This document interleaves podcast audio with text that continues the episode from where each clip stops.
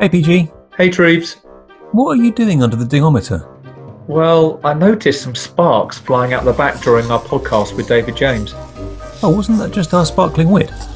No, I think I found your sausage roll in there.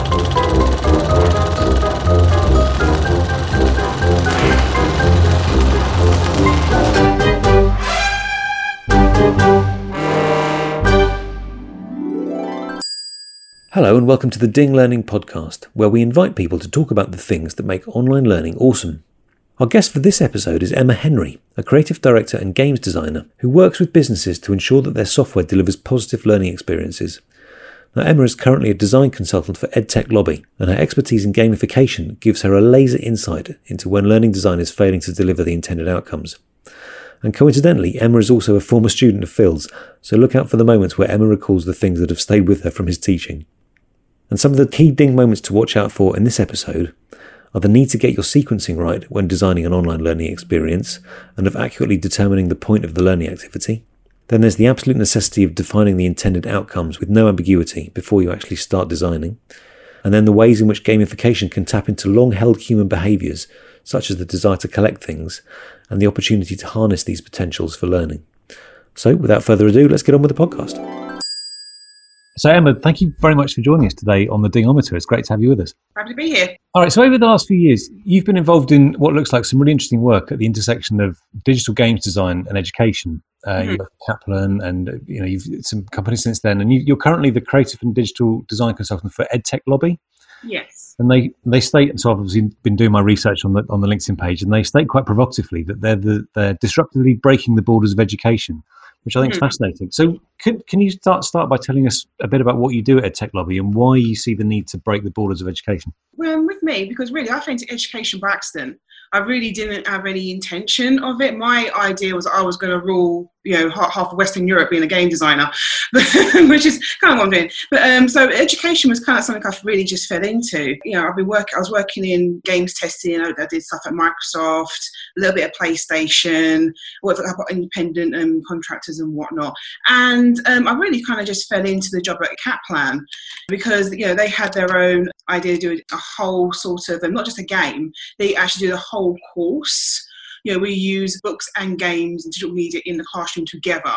And not just do it together as they like because one of the things i find a lot with products that i see because i get asked to review and give my opinion on loads of different educational kind of products and i find a lot of the time it's either not for purpose or people just do it because they want to do it because they can I mean, one of the things, I mean, I like to call it the dog's bollocks kind of, you know, why do dogs lick themselves? Because they can. Why have you built this virtual reality simulator?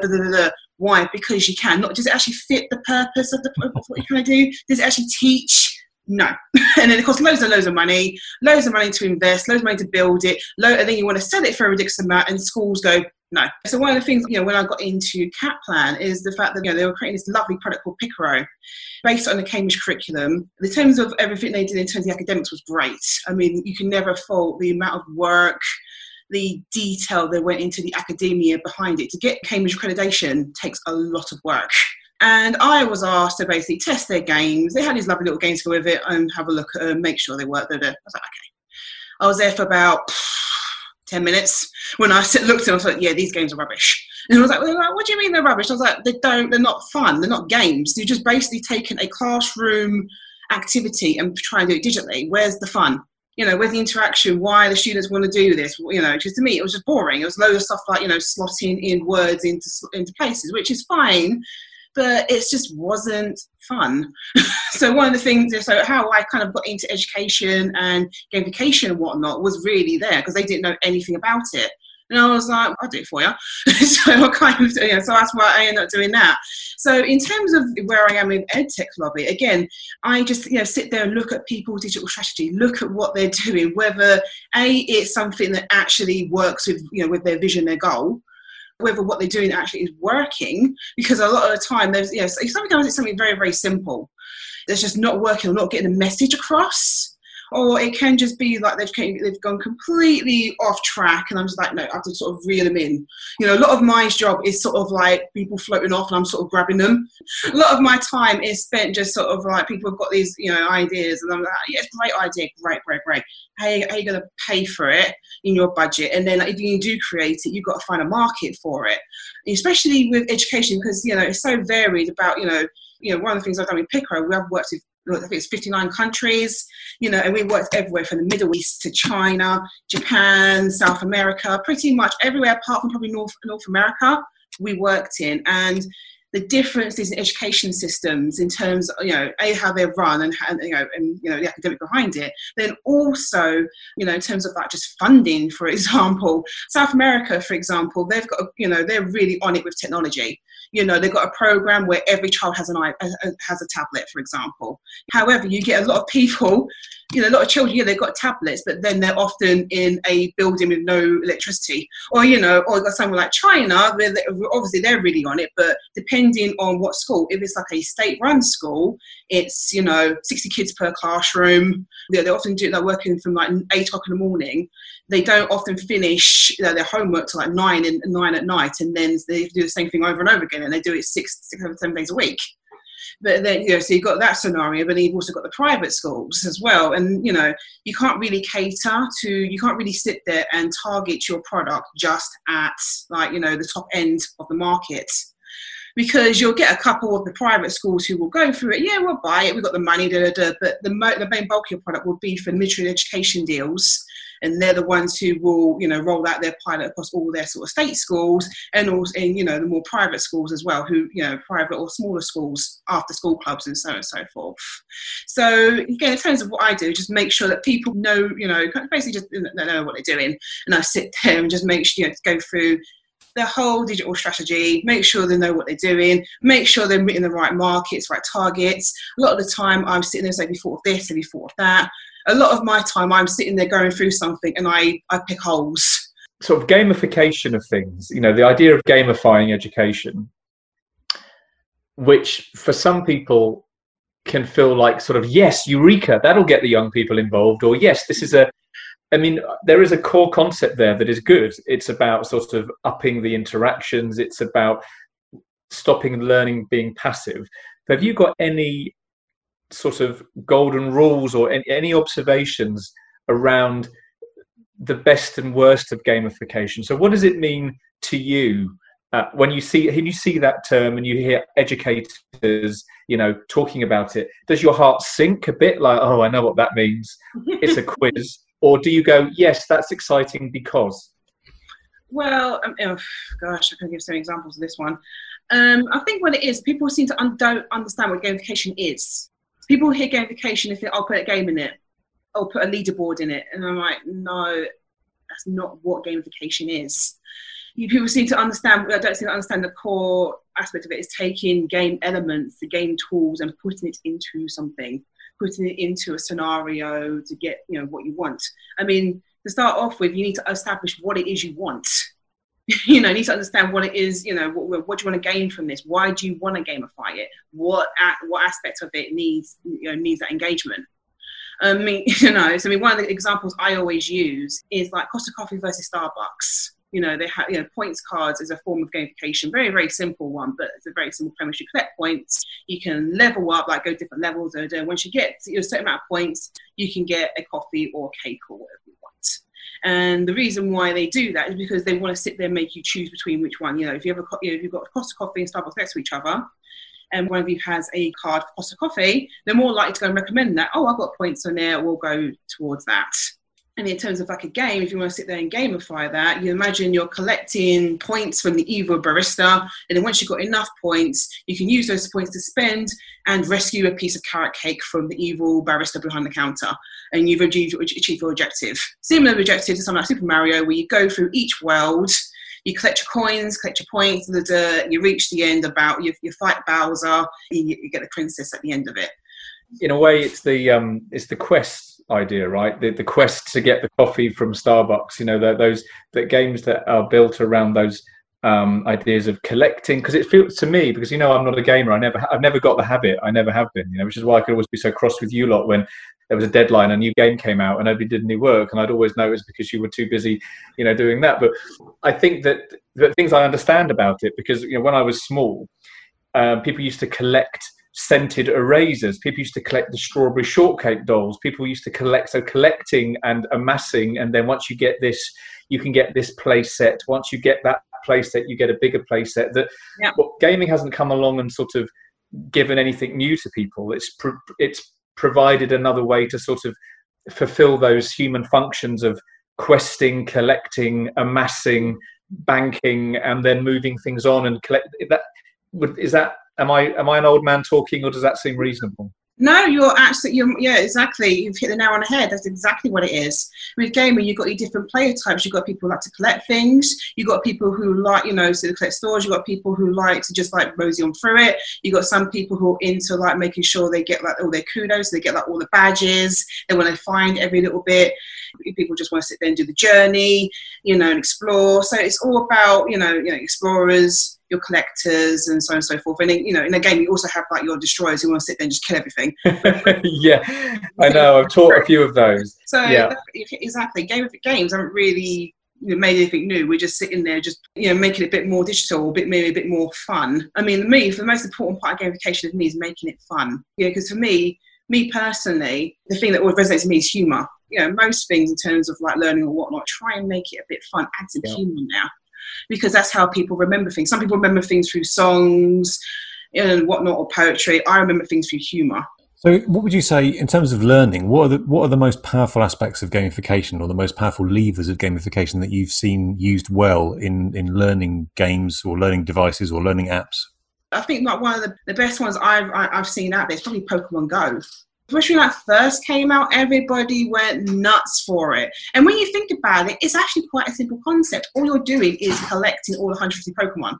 And That's why that, that's why I asked you the question that- about gamification because I think it's the secret to learning design, the secret to figuring out why people would be motivated to, to continue on a quest or a learning journey, whatever it is. It is something around collecting and amassing of itself in itself is Mhm. something that resonates very strongly with us and sort of Pokemon Go is that classic example, really. You know, it was just going out on your phone. And of course, there was all this stuff about yes, it's making people do their steps and their exercising, and it had all this secondary gain. But essentially, it was because there was something self-motivating and fascinating about collecting and amassing and being rewarded by seeing by looking looking in your bag and seeing your gold coins or looking in your bag and seeing your you know your spell potions. All of those things there is something about that that doesn't get old that we don't grow out of. And that that's why I'm always interested in gamification because it feels to me like an old concept that gets brought to people as a something to do with technology. And hmm. all technology does is find ways to, to, to, to touch that spot on you again Exactly. I mean, like Pokemon Go essentially like uh, collecting Pokemon cards back in the nineties, late late noughties, exactly the same aspect. You know, you've got to sit there, collect your shinies, get your shiny Charizard, you know, collect your collection. Da, da, da.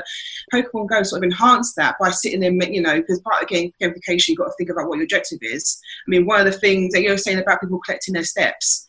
Pokemon Go actively, in, not only actively encourages that, but it's actually part of the game. Like for example, you've got eggs that you need to hatch, and you could be they could be it could be a rare Pokemon that you really need to co- uh, to your collection, or it could be just a normal one. But you have no idea. But in order to do that, you've got to walk like I think you've got two kilometer egg, no five kilometer eggs, two kilometer eggs, and ten kilometer eggs, and whatnot. And you have, you know, you can't, you know, you can sort of cheat if you want to, but you know, in order to do that, you know, you know, in order to you know, get the chance of collecting that rare Pokemon you might have in that egg, you got to do steps, and that is, you know, this is why I've always used in Pokemon Go as a brilliant um, example of gamification. Really wish I was working on it. ask me to work on it.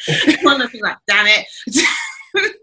interesting you started off by saying that you're originally you were sort of the the funometer so you were brought in you know you to you know there was a a set of games so called Mhm. set up and you looked at them and you went yeah you can call it a game mate but this isn't any fun and but now it feels like you're also bringing the kind of the pragmatism the financial common sense and you're making sure that what the, the the people who are blue sky thinking about something extraordinary that they're actually able to imagine it into in a market and working and being sustainable? Because I imagine we've had a few conversations with sort of people in the past where there are certain words that get people very excited. So sort of augmented reality, VR mm. headsets, this yeah. idea of the classroom being kind of like a, you know, your own planetarium, you know, mm. holograms, whatever it is. And of course, teachers' eyes light up and everyone else lights up about it. And then I assume that your job is to burst that balloon sometimes, is it?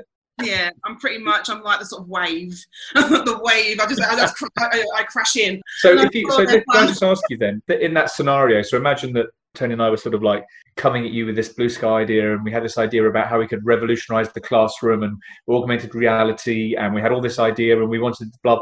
What would be the first sort of conversations you'd want to have around uh, to sort of put the brakes around that or to sort of to give good and wise counsel? How would you how would you cope with us if we bundled in like that? Come on we've got this idea Oh well, from what I asked, I what the purpose is. You know, yeah, you, yeah, you want virtuality, you want kind of sort of okay, but why do you want it? What's the purpose of the product that you're that you want? You know, you, you want to make.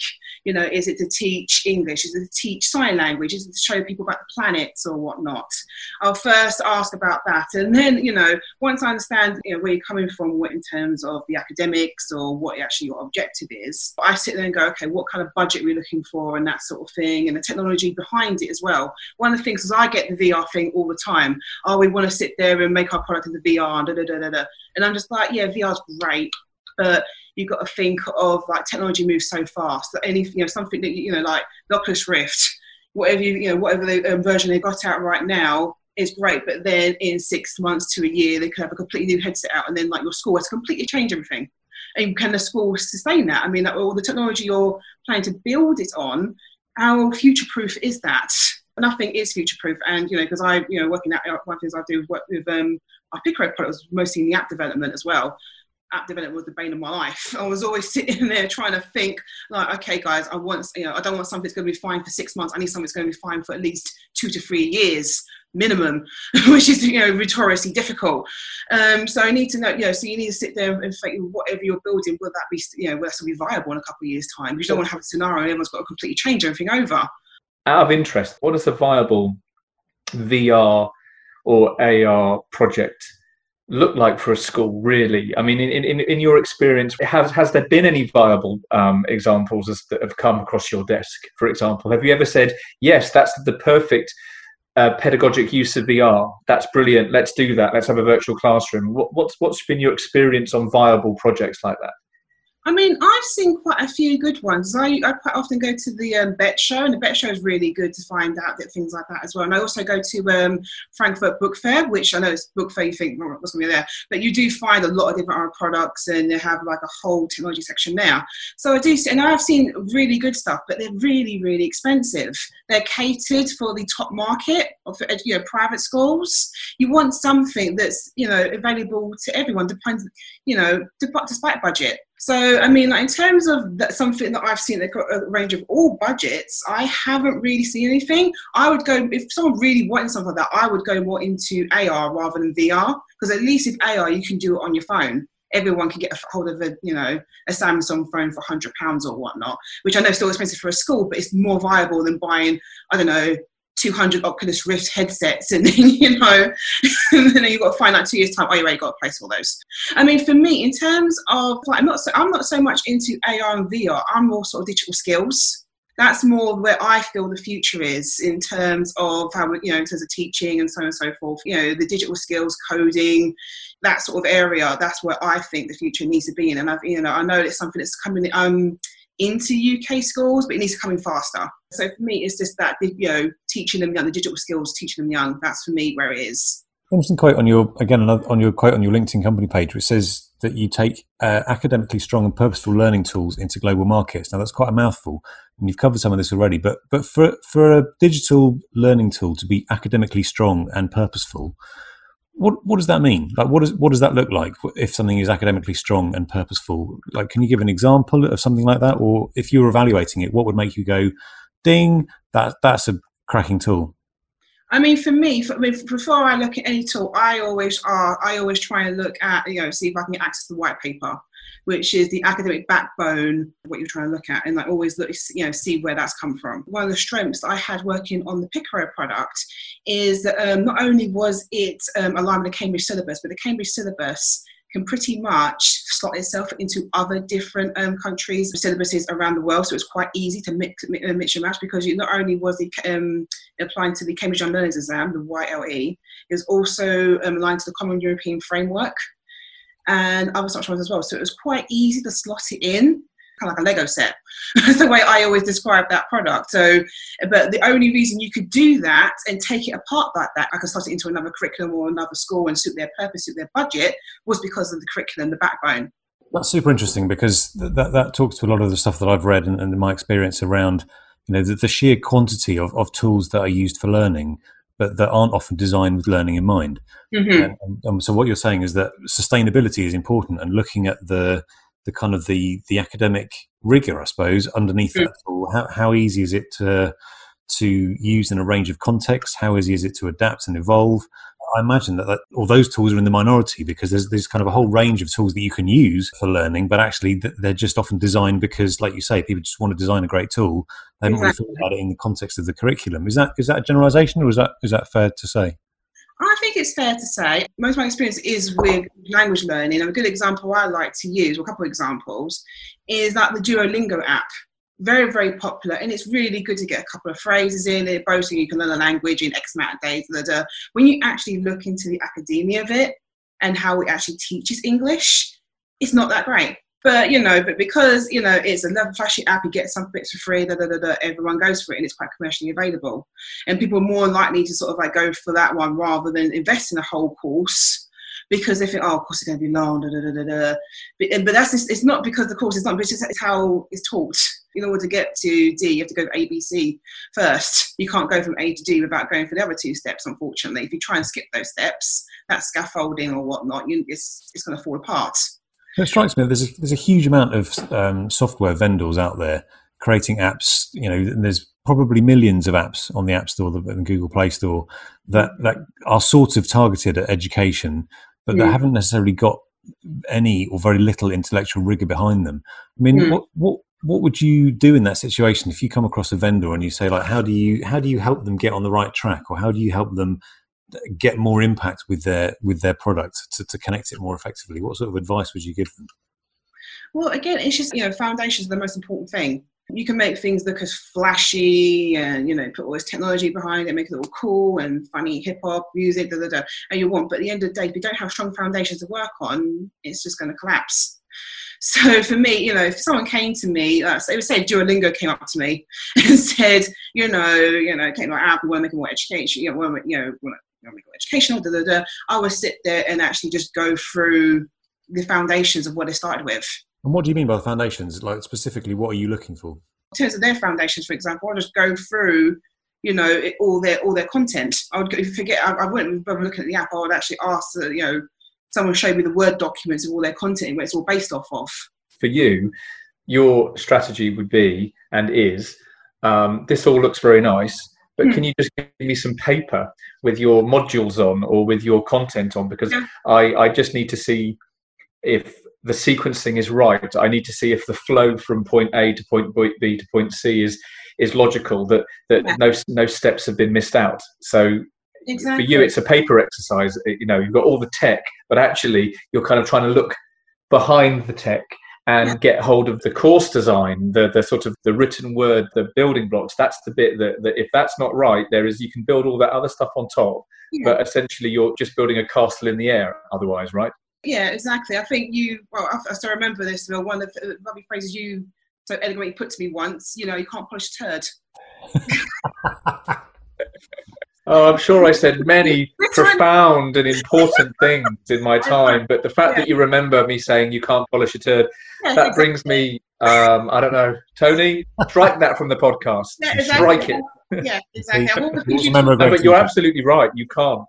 Um, and the funny thing is, is that everybody knows that really. So, hmm. would you say that? Um, would you say this is a generalization? Um, so it won't be true in all in all cases. But would you say that that often you're dealing with people whose interest is in the technology and their interest in the technology and finding a market for it takes them to education when in fact that emphasis is the wrong way around it sort of um, you know so education feels like a marketable place to, to launch a product but actually that emphasis for you is is the wrong emphasis. It depends really who's sort of running it you know because i usually like, when i do talk i usually talk to the ceo and, and sometimes it's interesting to find the background of the ceo where they come from you know, if they're quite academically focused, you'll find that, you know, the background academic is fine.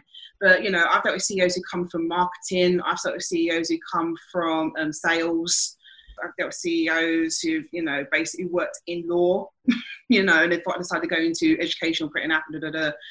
And, you know, dep- you know, it, it depends really where their background comes from. That's where their focus comes from because it's what they kind of sticks to what they know. I suppose just, just to round this off, then, really, what, what would you say are your products to watch or maybe uh, areas to watch? What do you think is uh, partly in response to the coronavirus pandemic, but partly just generally on the emerging trends in edtech at the moment? What do you think we're going to see more of over the next sort of six to 12 months? Um, definitely um, stuff to do, like I said before, with digital skills. Digital skills should be on the same part as English and maths in terms of learning. So you're talking about literacy, digital literacy, that, that everybody should be literate in that respect and it's you've got your you've got your arithmetic you've got your writing mm. but now you've got to have your digital literacy that's got to be a basic yeah exactly and not just in children in adults in adults as well but i still think there's definitely still a market for the blended approach the blend you know so sort of like using a combination of books and technology because i get me wrong i love technology I'm always on it, but I still need paper. I still need a book in front of me. I still need to be able to write stuff down. You know, because I, I mean, one of the things I'm worried about that everyone's going to go completely digital and you know sort of lose the sort of like I mean amount of like people have come to me saying that you know they need stuff for phonics for example and handwriting practice because kids just don't use don't write anymore they just type everything on the computer yeah. you know the amount of, amount of kids who've got terrible handwriting or can't string sentences together string sentences together on paper is ridiculous so you know the you know blended learning and you know that sort of thing is definitely to look out for. And I think also there needs to be, and I think it's going to be more focused on special educational needs, because especially in like I know, like especially countries like for example the UAE and the Middle East, they have put in a lot of money into actually um, into special educational needs to make it more sort of prominent.